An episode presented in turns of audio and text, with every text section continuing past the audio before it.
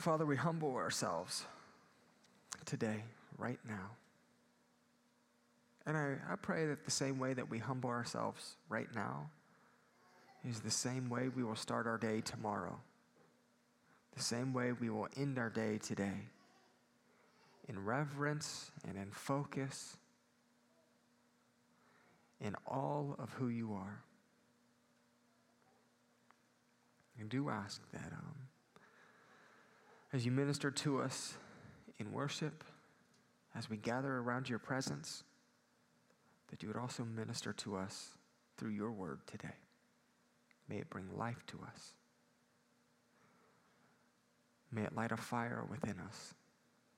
May it burn off all the chaff and wheat, Father, the things that are not of you. So give us eyes to see it, ears to hear it, minds to comprehend it, hearts with fertile soil, feet that want to run with obedience. In Jesus' name, amen. Well, last week in Revelation chapter 19, Jesus begins to return. Jesus is returning one day. Now, this week, we get into his millennial reign. And this is one of the most controversial scriptures in the Bible. I do have an opinion on it, um, though I hold very, very, very loosely to this opinion. I hold uh, loosely to my opinion about the rapture, only loosely, but on this one I hold very, very, very loosely.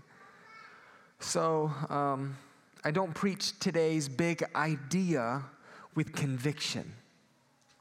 I hope to preach it with this idea that we can learn a little bit then we can go home and we can study it.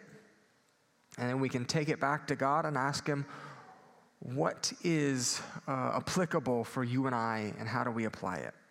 Um, I wish I could preach it with conviction, but it, it, it's just, in my opinion, highly complicated. And it seems to be complicated for many people who are smarter, smarter than me as well.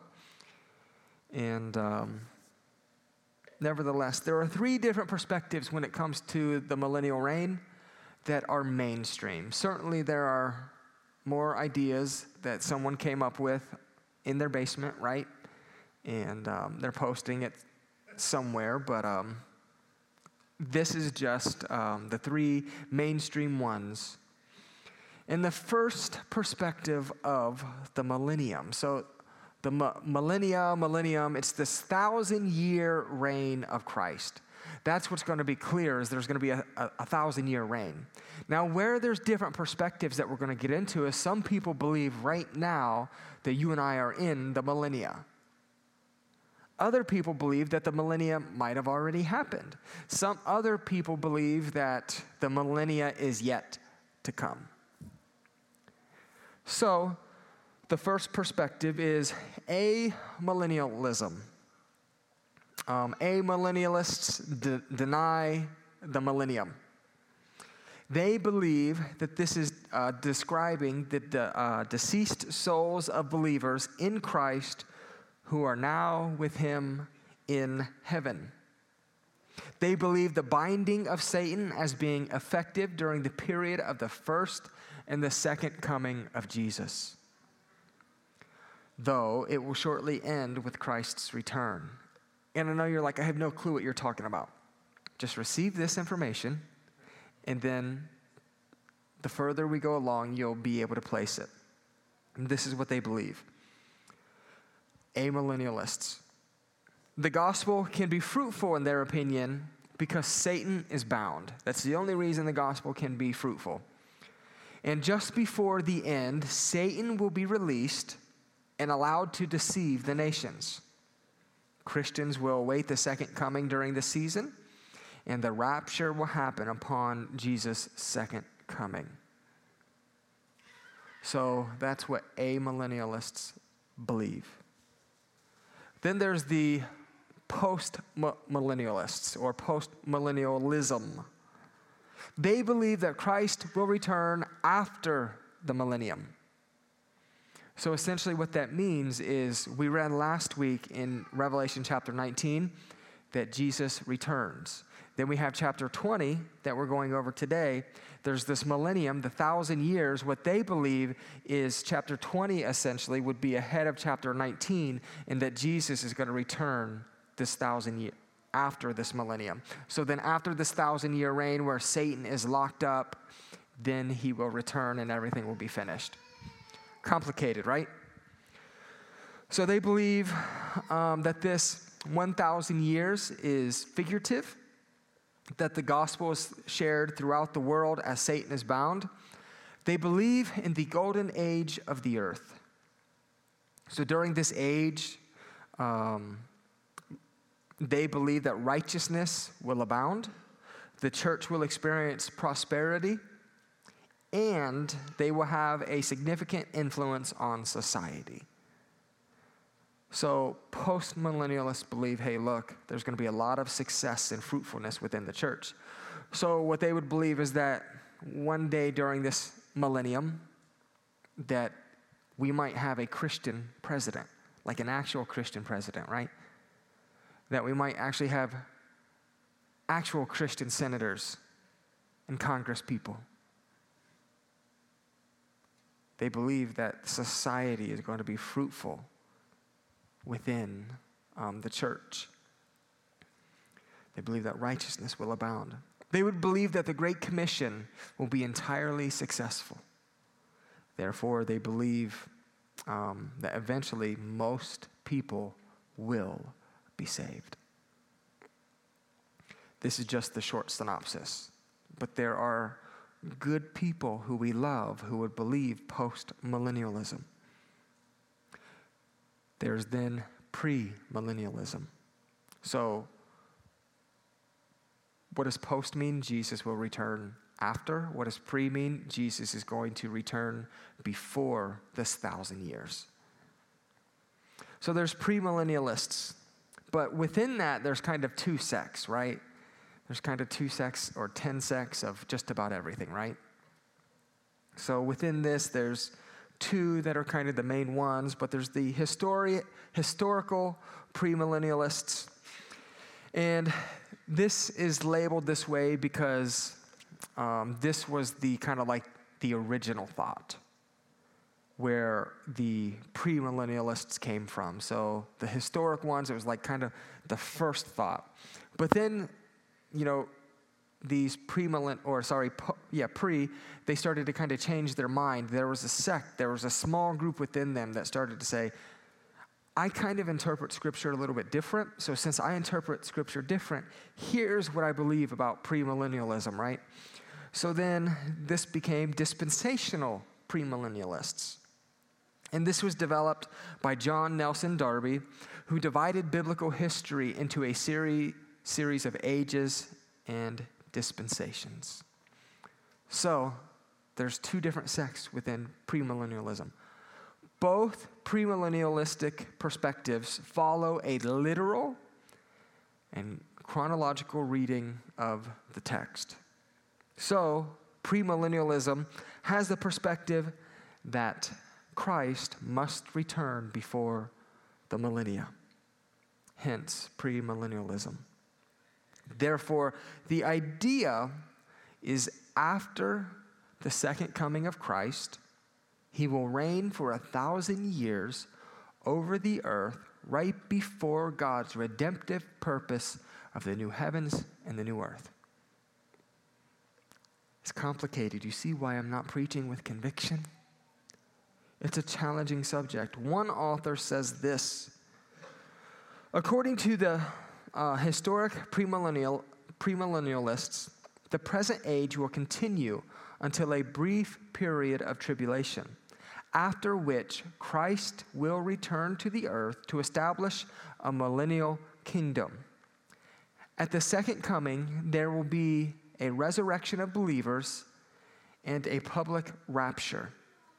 These resurrected believers reign with Christ who will be physically present on earth in his resurrected body and will reign as king over the entire earth.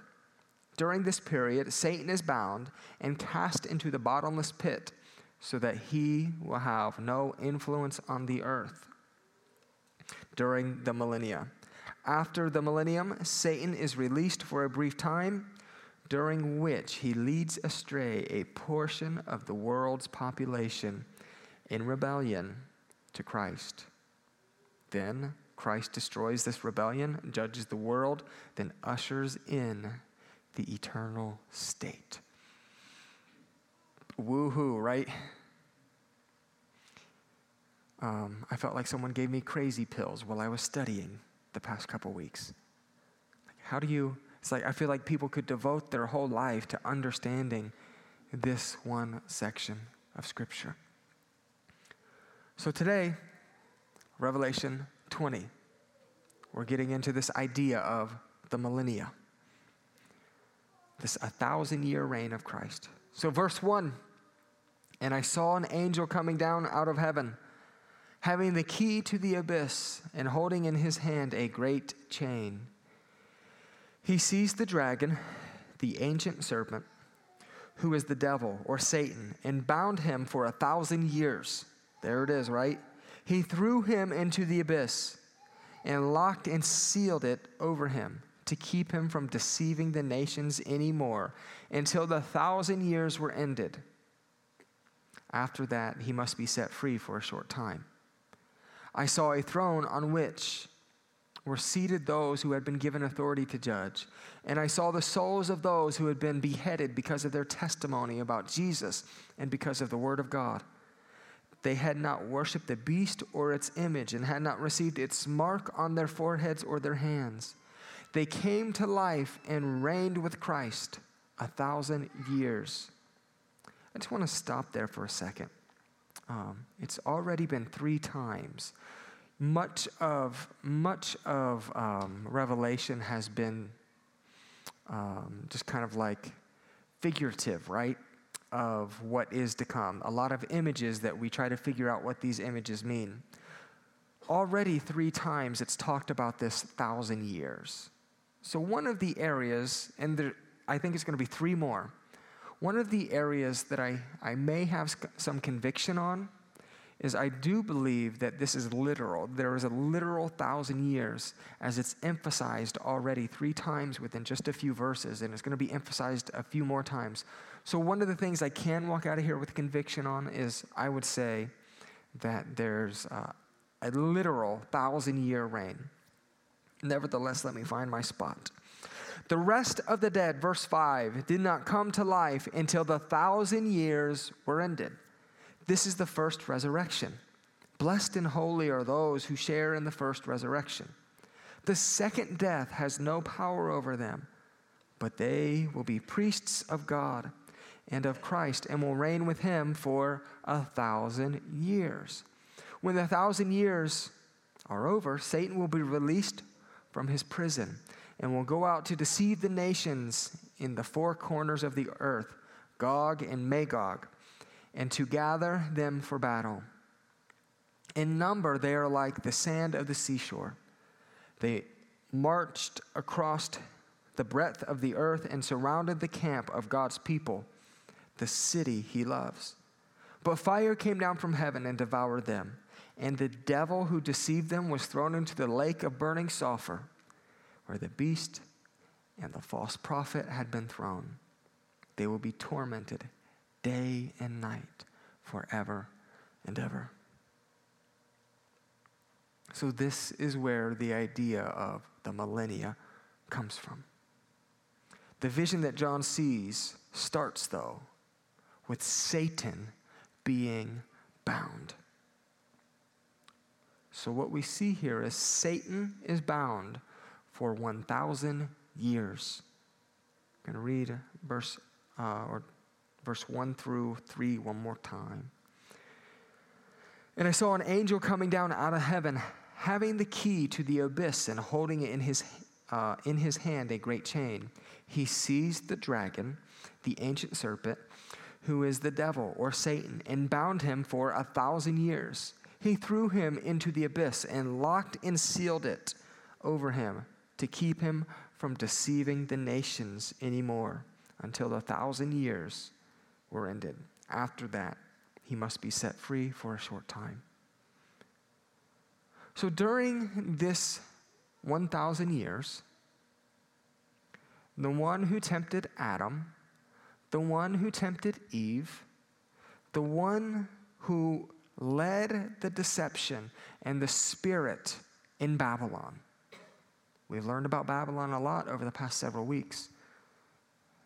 The spirit of Babylon that even still resides today. The one who killed Christians, had other people kill Christians.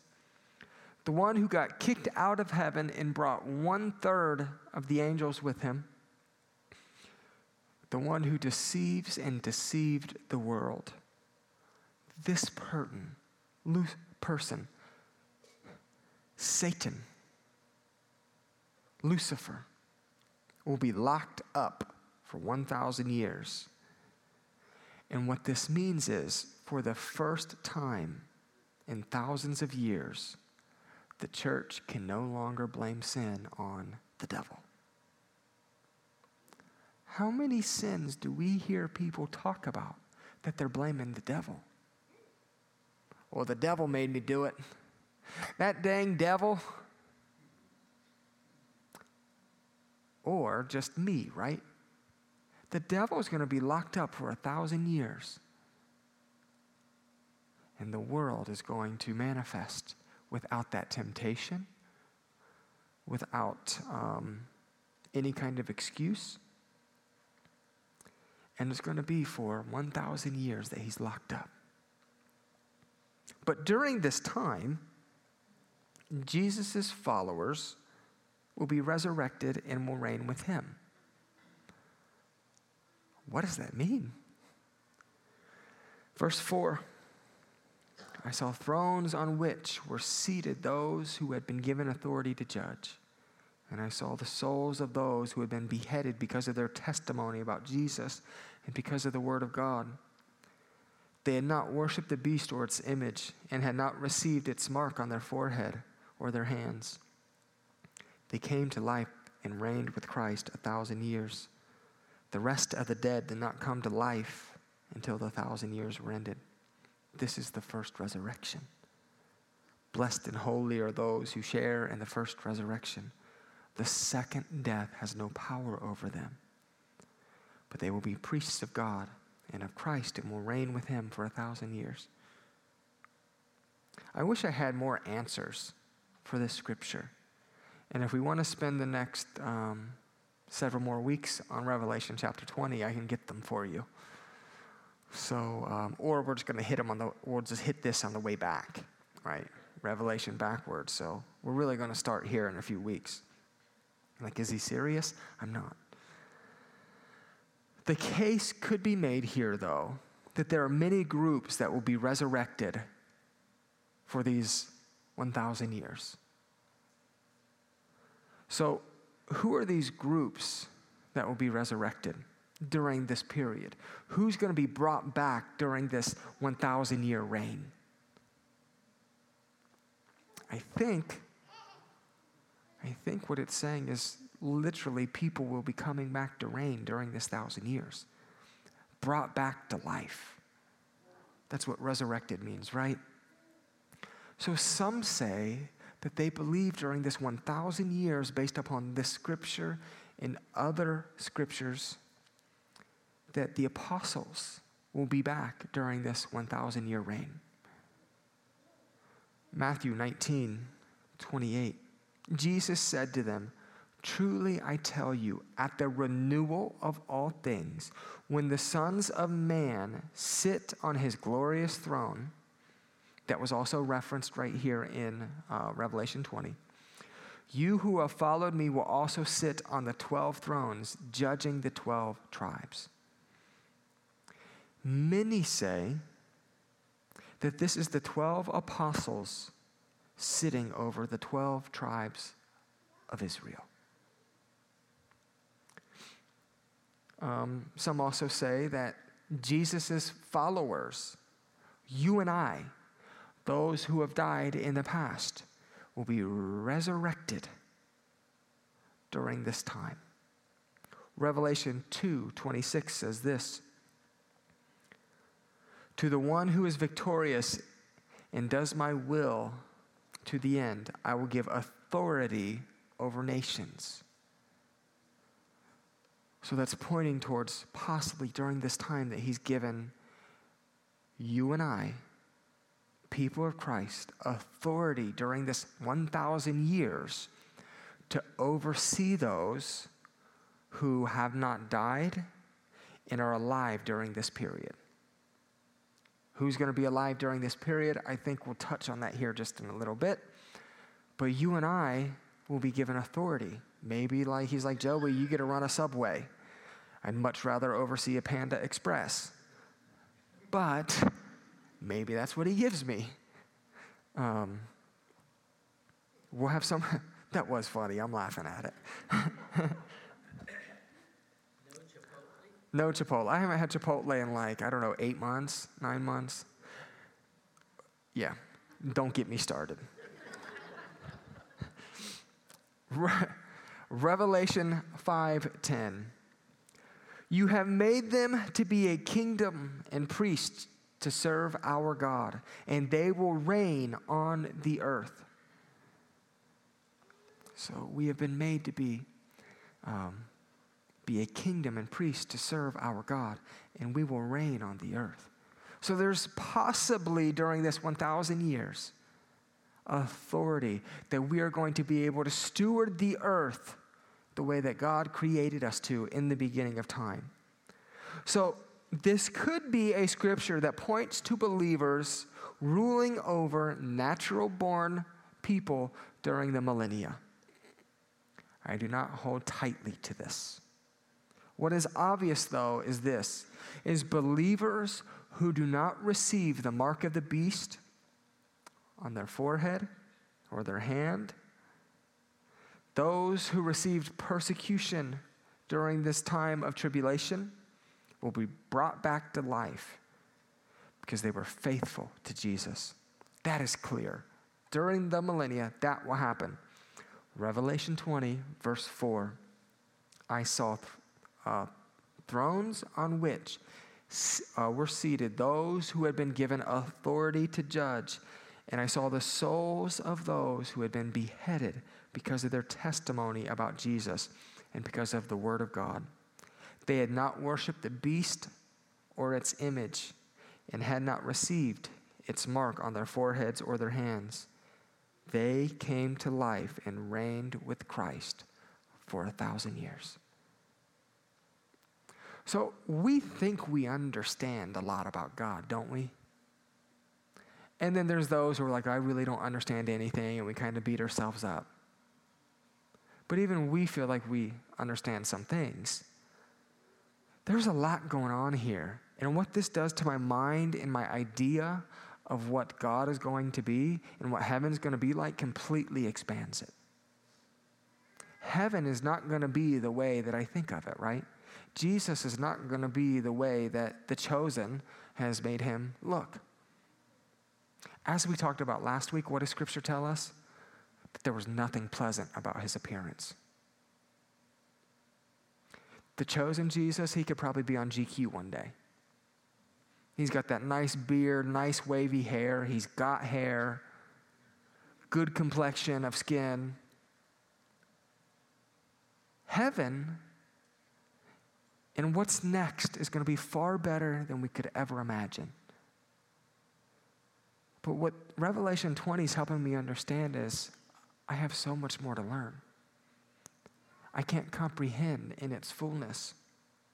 So during this a thousand years, people who didn't receive the mark and people who were persecuted and beheaded, they're going to rule and reign with Christ. They're going to come back to life whatever that means, too, right? I think, and this is where this could go anywhere. I believe to be absent from the body is to be present with the Lord. Amen? That's scripture. I also believe that when Jesus was on the cross and he's talking to the thief, he says, Today you will be with me in paradise. So I believe that heaven to be absent from the bodies, to be present with the Lord. I believe that there's this instantaneous or seamless movement into the presence of God. But then, what does it mean here? And it's like, no matter how much study you get into, it just blows your mind. What does it mean here to be resurrected? If, if, if I die today and to be absent from the bodies, to be present with the Lord, and then I was, I died for my faith, right? I was beheaded. I'm now with God. Then what does it mean to be resurrected during the time of this thousand years? And I say, God, you're so much bigger than I can imagine. But it's clear that this will happen according to script, Scripture. But the question might also be who will these believers, who will believers, who will the apostles rule over?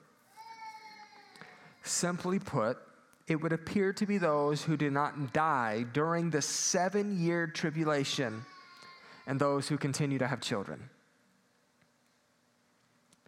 So, yeah, it's just pretty simple. During the seven years, everyone didn't die, they survived all the water spoilage, the atmosphere spoilage, the fires, the mountain sized thing from the sky that hit the earth, the great earthquakes. People survived that. And I'll tell you this if that happened, I ain't ever coming out of my zombie shelter. right?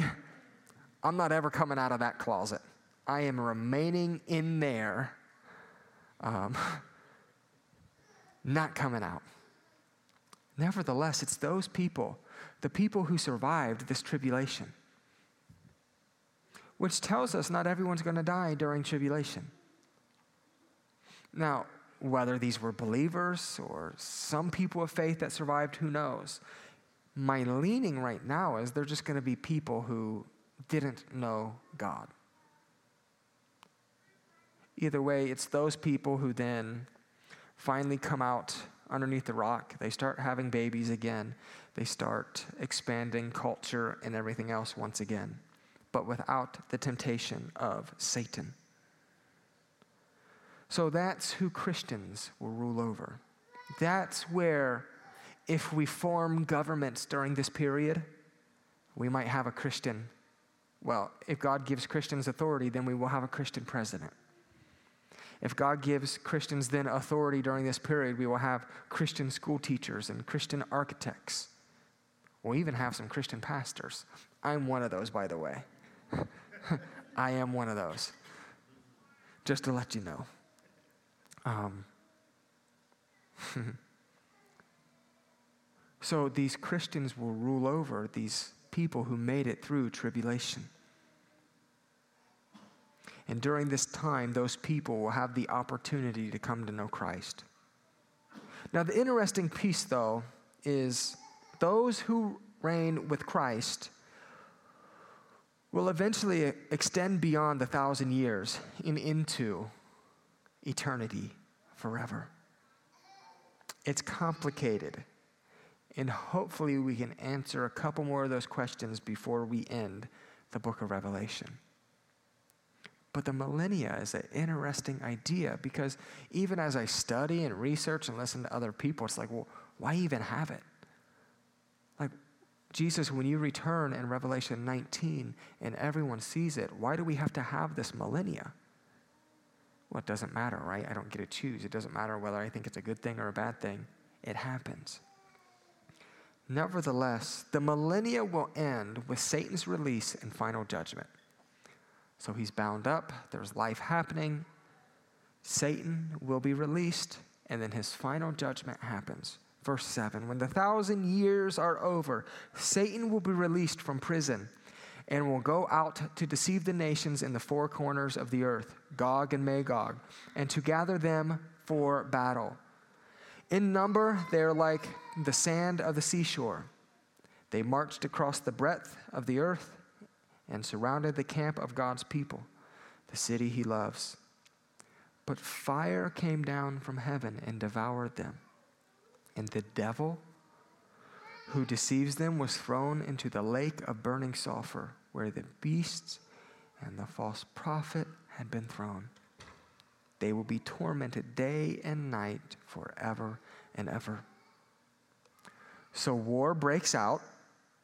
So war and humans um, are in rebellion. Rebellion takes place one more time, but it's very short lived. Satan deceives more people and they rebel. So obviously, um, these aren't people who are ruling with God. Like, these aren't Christians, these are rebellious people. These are those who are being ruled over by Christians during this period. And these are those who joined Satan who didn't come to know God during this 1,000 years. So, why would God even allow this to happen? Um, I think it's because he desires that not one would perish. So he provides one more time, one more opportunity. God desires that not one would perish. So he provides another thousand years. More time, more people, more chances. Talk about grace. Talk about patience. Talk about love. God loves you that much. God loves your family line that much that He says, more time, more people. More time, more chances. Amen? So, um, this period will end and he will judge the dead. So we now get into the judgment of the dead. Verse 11. Then I saw a great white horse.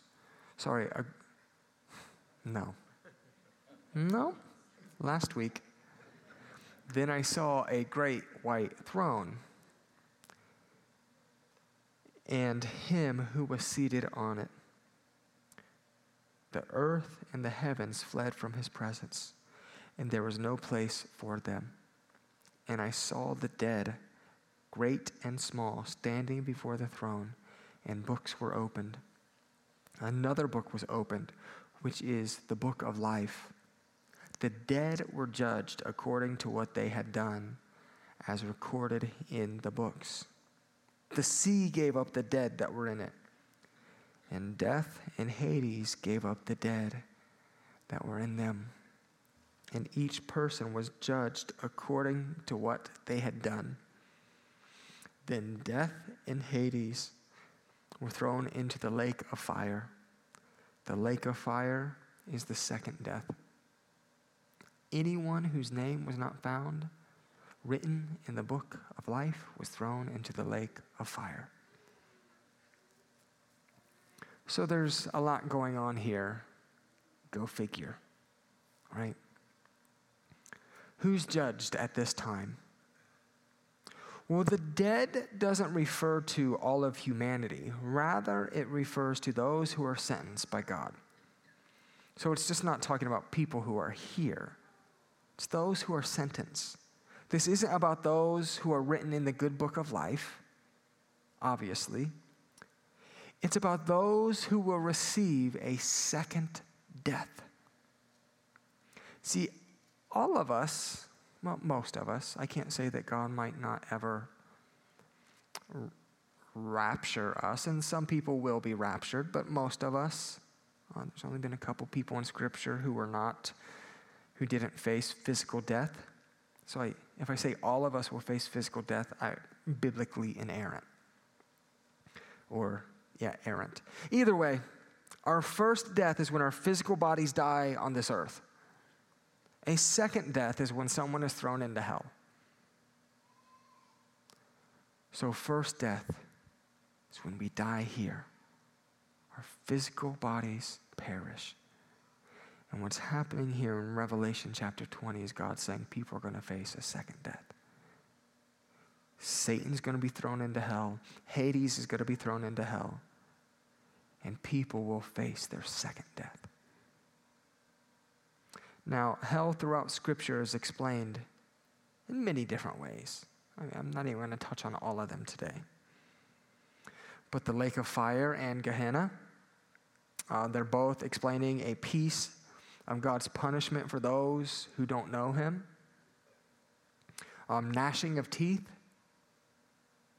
outer darkness, and bottomless pit could refer to God's presence being absolutely gone. Those who are damned to hell will never again see truth or beauty. So you're just on the outer darkness. I mean, there's other examples sulfur, weeping. There's so many examples in Scripture about hell. There are other ways hell is described. Yet I'm not sure that we take hell serious enough. Obviously, I'm not a hell, fire, and brimstone preacher. But it doesn't mean that we do not take hell seriously. My perspective, generally speaking, is rather than fearing hell, just accept the invitation of God knocking on my heart and walk with Him, walk with Jesus, and I don't have to worry about that. It's generally where I sit.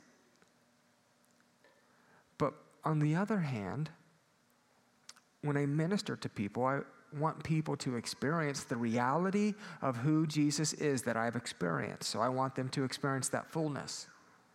But I want them to experience that fullness for that relationship, but I also don't want them to go to hell. Because hell is a real place. Do you believe that today? I believe the words of Scripture only by His grace. So, hell is a real place. We as believers understand grace, but we put our faith in Christ so that we feel all right about our destiny. And when we do that, then we, we don't focus on hell. But as I say, much of the Christian church has become unconcerned. We've talked about that a lot, right? We've become unconcerned and we don't have any anguish for those who don't know Christ. When you're hungry and you're anguishing over food, guess what you do? You fix it. When your car breaks and you need to get a new car and you anguish over transportation, you fix it. There's so many things that we're anguish, anguishing over in the future that might not ever happen to us, that we lose sleep over it, we have to get on medicines about it, our health um, decays because we're worried about what could happen to me. Anxiousness, fear, and worry. Come on, somebody. We are so worried about tomorrow and we anguish over that. We lose sleep over it and we get frustrated about it. But the church is not losing sleep over their neighbors or co workers' destiny of potentially going to hell. How do we stir up and cultivate that anguish within us again? That someone might go to hell. And then that's where there was a book a few years ago written, The Christian Atheist. And I think I never read it. I think the idea was we claim to be a Christian, but everything we do in our life is like an atheist. How can we believe in a physical hell, a literal place where people will be damned forever, which I believe in? I believe in a physical hell. How can we believe in that and not go out in anguish over those who might go there? And if we're not, and if we're not anguishing over people's salvation, why are we not in repentance? Because bare minimum, you know what we have to say? I'm unconcerned. God, I'm unconcerned. The only thing I care about is what affects me. And a lot of us, most of us, many of us during the past season have complained about politics and where the nation is headed where the world is headed. And at the core of it, we're complaining about it. Why? Because it affects me. My life is becoming different. It's not the way that I like it. So I ask, church, can we anguish? Can we become serious about those who may be lost for the rest of eternity? So, right here, what we see is the second death. And the second death is where God will send people, shut people, lock people, damn people to hell for the rest of eternity. Now, unfortunately, Scripture's clear about hell. It's a real place, but culture and society doesn't necessarily believe it, and they reject the idea. They reject the idea of there not being a hell, that hell is here on earth. And that is a lie. You think this is hell? Um, I'm glad we don't have to taste it. Amen. I don't wish hell on my worst enemy. I don't. I don't wish sickness on my worst enemy, a flat tire on my worst enemy. For it's God who brings justice.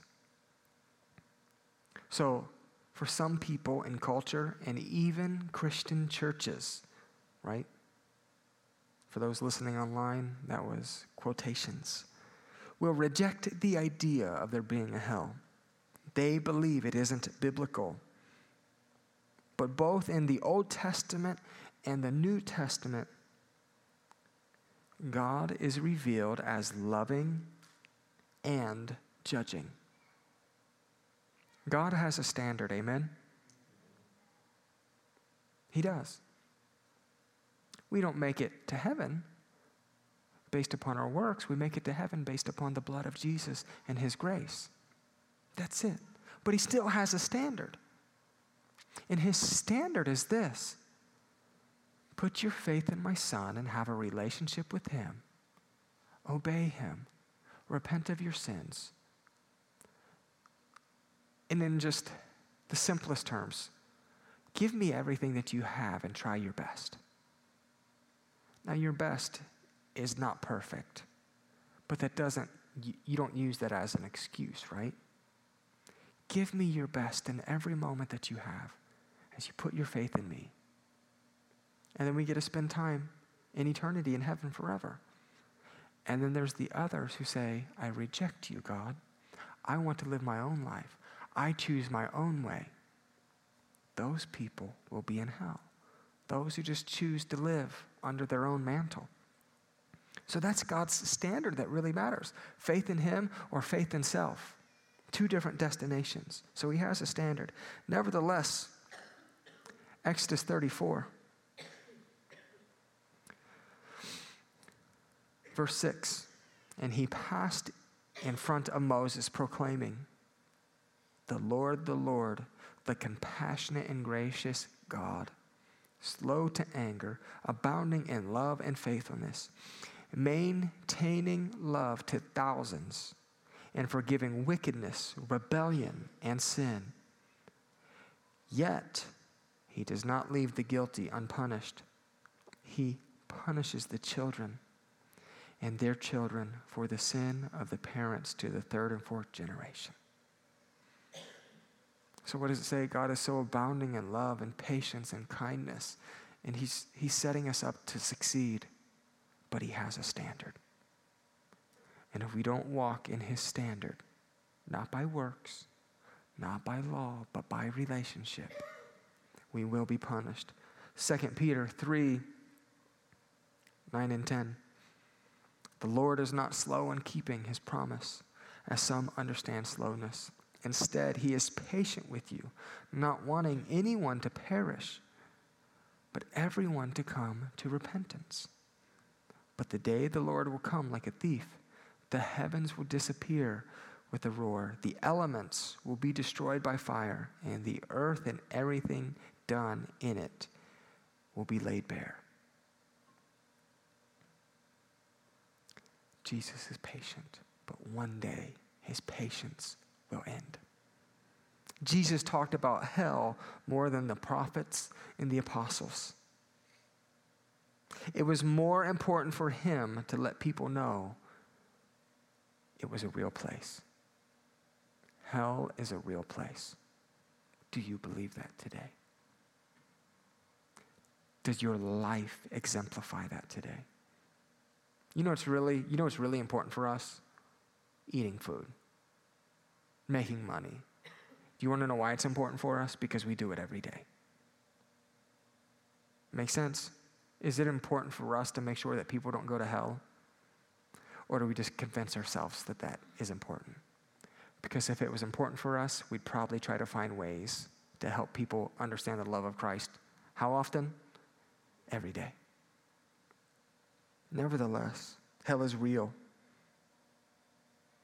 Yet there's many reasons why people don't want to believe it. And there's, you know, even more of those. Um, the world doesn't believe in hell because they believe it isn't fair in their opinion. And they don't believe it's fair because why could God send a good person to hell, right? Because the world, who's under the elemental forces of the world, they don't understand the things of God. They think that there's a good person. But what Scripture tells us is what?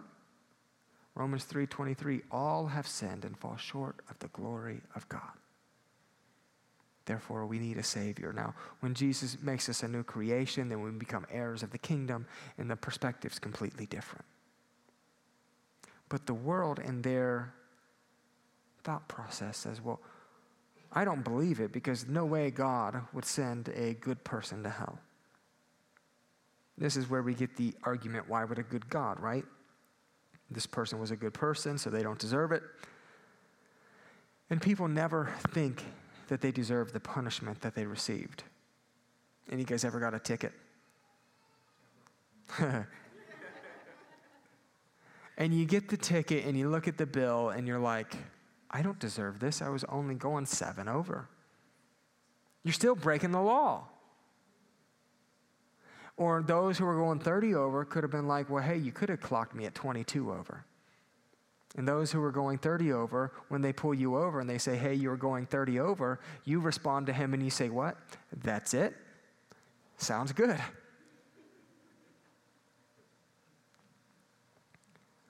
So, we never, we never think that we deserve the punishment that we get. But this isn't a human standard. This is God's standard. And God is perfect and fair in his judgment. And in God's system of fairness and judgment, what he created was a life that he wants to walk with you and I intimately for eternity in heaven.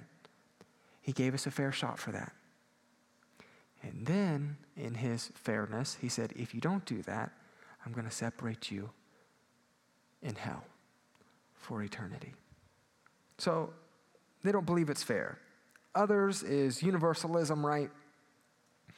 Um, there's also those who believe that um, since they don't believe in heaven and hell, they're not going to go to either of them. Yet the reality is, heaven and hell are real whether you believe them or not. And the good news is, is God the Father gave us a way out of hell through his one and only Son. God gave the world an opportunity, the way out of sin and death through his one and only Son.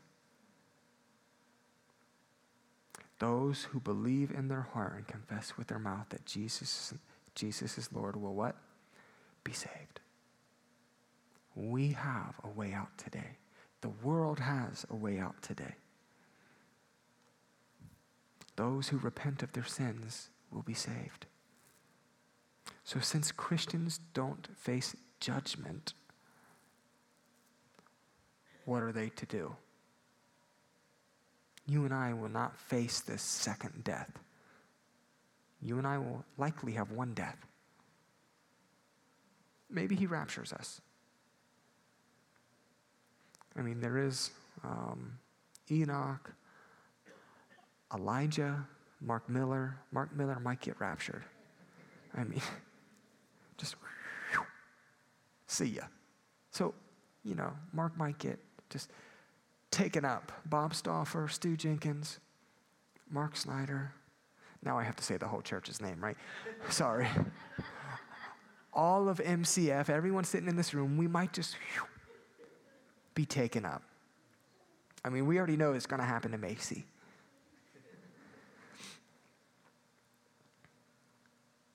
What's going to happen here is um, believers will one day be with him. So, since Christians, you and I will not face that second death, what, what, are, what are we to do? Number one, we should be inspired to tell non believers that they too can escape the second death. We should be inspired because of all that Jesus has done for us. Encouraged today to go out and say, How can we make sure that others do not experience a second death? The next thing we could do is this is forgive others. How about that? Because God has forgiven us. That's really practical, isn't it? We should forgive others today. The other thing we could do is not put hope in this life, but put hope in Christ in the life to come. And finally, we can let go of the Babylonian spirit materialism and God proofing our life. We talked about that the past couple weeks. Nevertheless, let's pray. Father, there's a lot going on in this idea of the millennia. And what sticks out to me so much is this idea of the second death. That at the end of this millennia, Father, when the whole story of this existence on earth until the new heaven and the new earth comes, Father, is over, where this chapter is closed and people will be damned to hell. Father, may, may what breaks your heart break ours. Some of our friends that we've been afraid to bring up your name to, may, may we bring up your name to them. Our co workers May we have some anguish towards it, Father. May the enemy not lie to us anymore. May we stand firm. May we desire that not one would perish. May our number one job be, Father, not what our earthly profession is for money, but our number one job be a child of yours. In Jesus' name, amen.